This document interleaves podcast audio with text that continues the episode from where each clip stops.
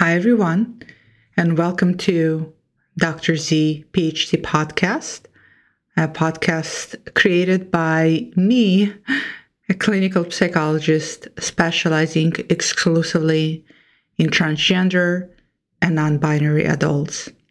And if this is your first time here, welcome. And if you are a follower of mine on Dr. Z PhD YouTube, where you are very familiar with my depthful content on gender dysphoria. Welcome to the podcast as well. And if you like this podcast and are enjoying it and find it beneficial, please do give it a rate, give it some thumbs up, share, spread the word. I would very much appreciate that. I am recording this in the evening, which is quite unusual for me to do a recording. I often record podcast mid afternoon, maybe in the morning, but this evening I just felt like sitting down with all of you and having another heart to heart conversation. And today I'd like to address a fear that so many of you may have struggled with or most likely still struggling with. And it is such a common fear that I encounter in so many individuals I work with. And that's a fear of being afraid that you are never going to see you. That you're never going to look in a mirror and really see her, him, them reflected back to you. This fear oftentimes tends to be fears that overwhelms your mind in the beginning, in the early stages, maybe when you're just exploring your gender, or especially tends to be common when you're about to start or have started gender transition. And there's a part of you that can sense and maybe can even feel. And for some of you, can even visually imagine in your mind's eye you. That inner you that is connected to your gender. But yet, is unable to see that, to see that person reflected back to you in the mirror. And you know what? I was thinking about this and I was thinking about how hopeless that's got to feel for so many of you to especially start the path of gender transition. And a week goes by, another week goes by, a month goes by, and you're still struggling to see yourself. You're still not seeing that person you know yourself to be on the inside how hopeless it ought to feel, how challenging it must be for so many of you to continue to take steps forward. And as I was thinking about this, I I thought that the only closest I have ever come to feeling this way is when I was 16 years old and I was diagnosed with osteosarcoma, cancer of the right side of my knee. And as a result of the type of tumor I had and the type of malignancy I had, the doctors prescribed 16 chemotherapies.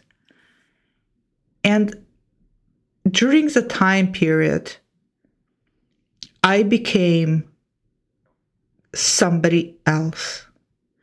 Now, God forbid, if any of you ever, ever had to go through cancer treatment, you will totally understand.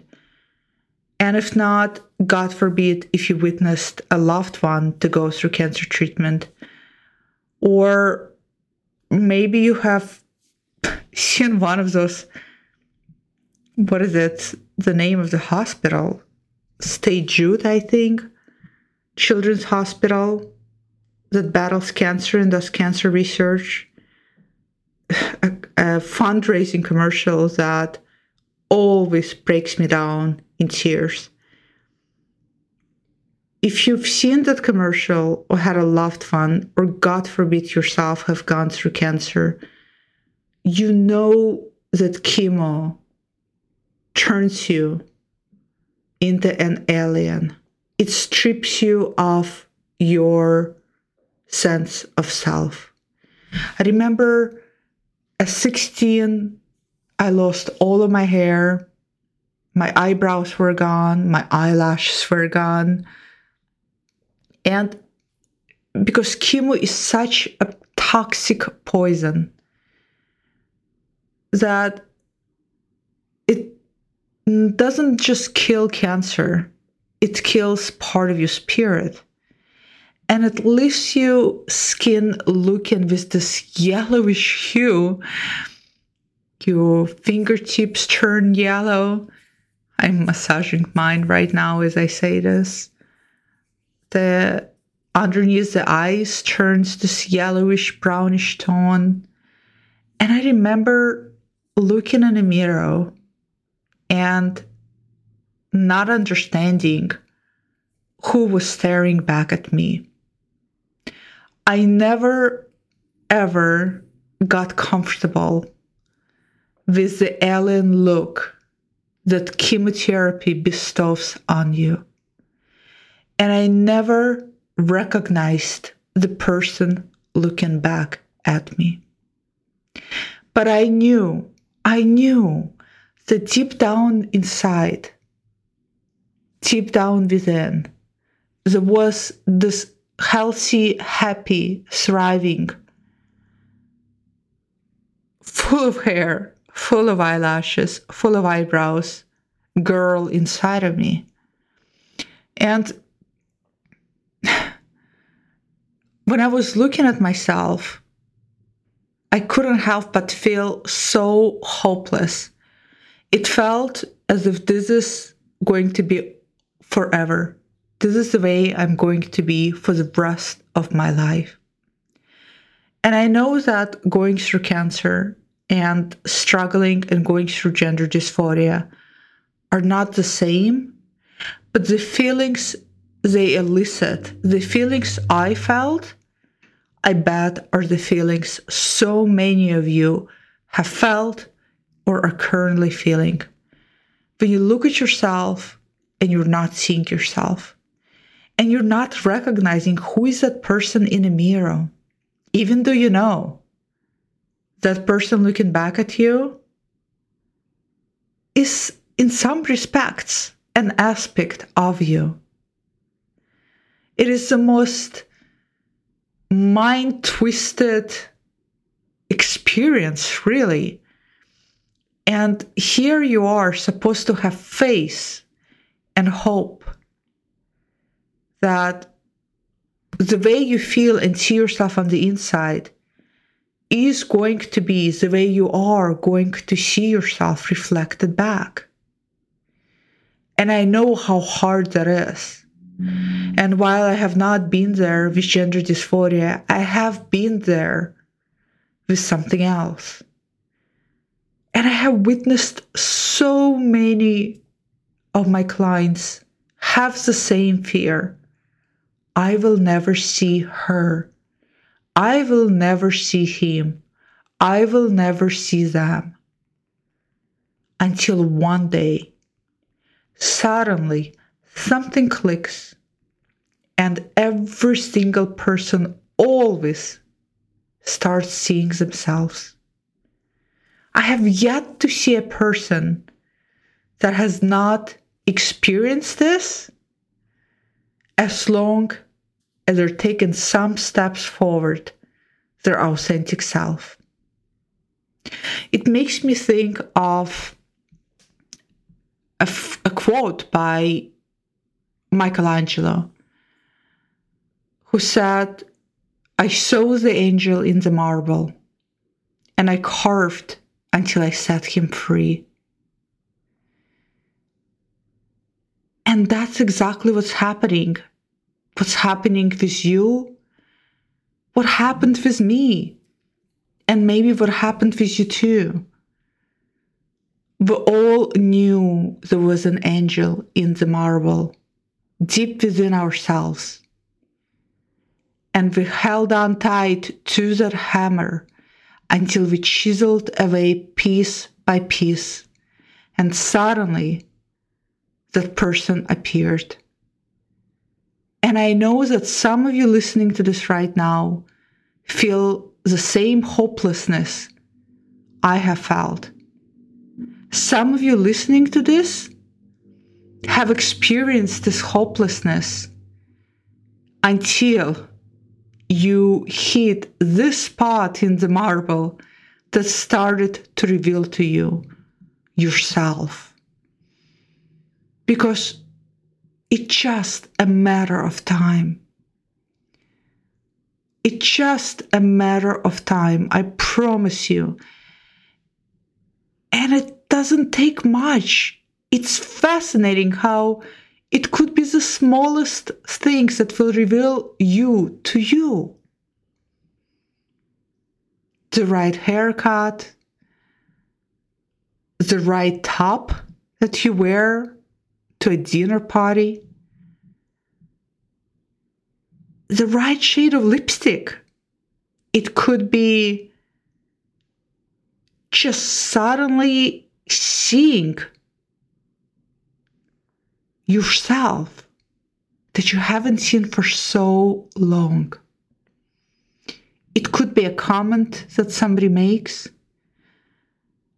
It could be that all of your hard work, all of the chiseling at the marble suddenly falls apart piece by piece, and you get to be revealed. But the route to that is challenging. And so many of you are going to battle with that fear. But all it is is a fear. And part of the fear is our egos don't want to deal with change. It don't want to change. Our ego doesn't want us to change. It wants to maintain status quo. And as a result, it will utilize every element of that fear to make you feel so hopeless, you're going to want to give up. And some of you probably have given up and then were able to get back in there. And I I got to tell you there was a moment in my 2-year cancer battle. And I'm overall pretty optimistic, but one day I just completely broke down. And I remember I was sitting in a wheelchair at a kitchen counter, and my father made me lunch and he brought me this amazing lunch. My father was a phenomenal home cook. And he put this plate in front of me. And I just started crying. And as I say this right now, tears come to my eyes. And he kneeled down and gently asked me, What's wrong? And I said, I'm so tired. I'm just so tired of this. I'm so tired to be strong. And I'm so tired of fighting this. And I know that so many of you feel this way. And I know that so many of you exhausted, completely exhausted, and feel like you can't go on. And maybe today or tomorrow or a week from today, you will feel completely defeated. And that is okay. It is okay to feel that. It's even okay to take a day and allow yourself to escape into mental escapism of Netflix. And then get up the next day and pick up that hammer and keep chiseling away because you are there. You are there. And if you're not going to set yourself free, nobody else will. And you're so close. You're much more closer to chiseling away that last piece than you realize. So keep going. Don't let your fear get in the way.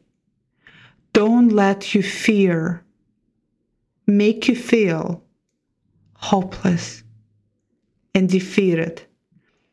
Because if I could beat 16 chemotherapies as a 16 year old, and I'm here talking to all of you, you can, you can emerge as you, and you will. And you will. And if you're listening to this and you're in that spot right now, know that you're not alone. You're not alone. Everybody I know felt this, and everybody I know have got to the point, to the time in a day when they saw her, him, them reflected back in a mirror, and you will too. If you are listening to this on YouTube, comment, let us know. Have you, and I know you must have experienced this because so many people do. And if you're feeling this way now, the challenge of moving forward and the challenge of being strong, what is keeping you at that momentum right now. And if you want to give up, it's okay to share that you want to give up.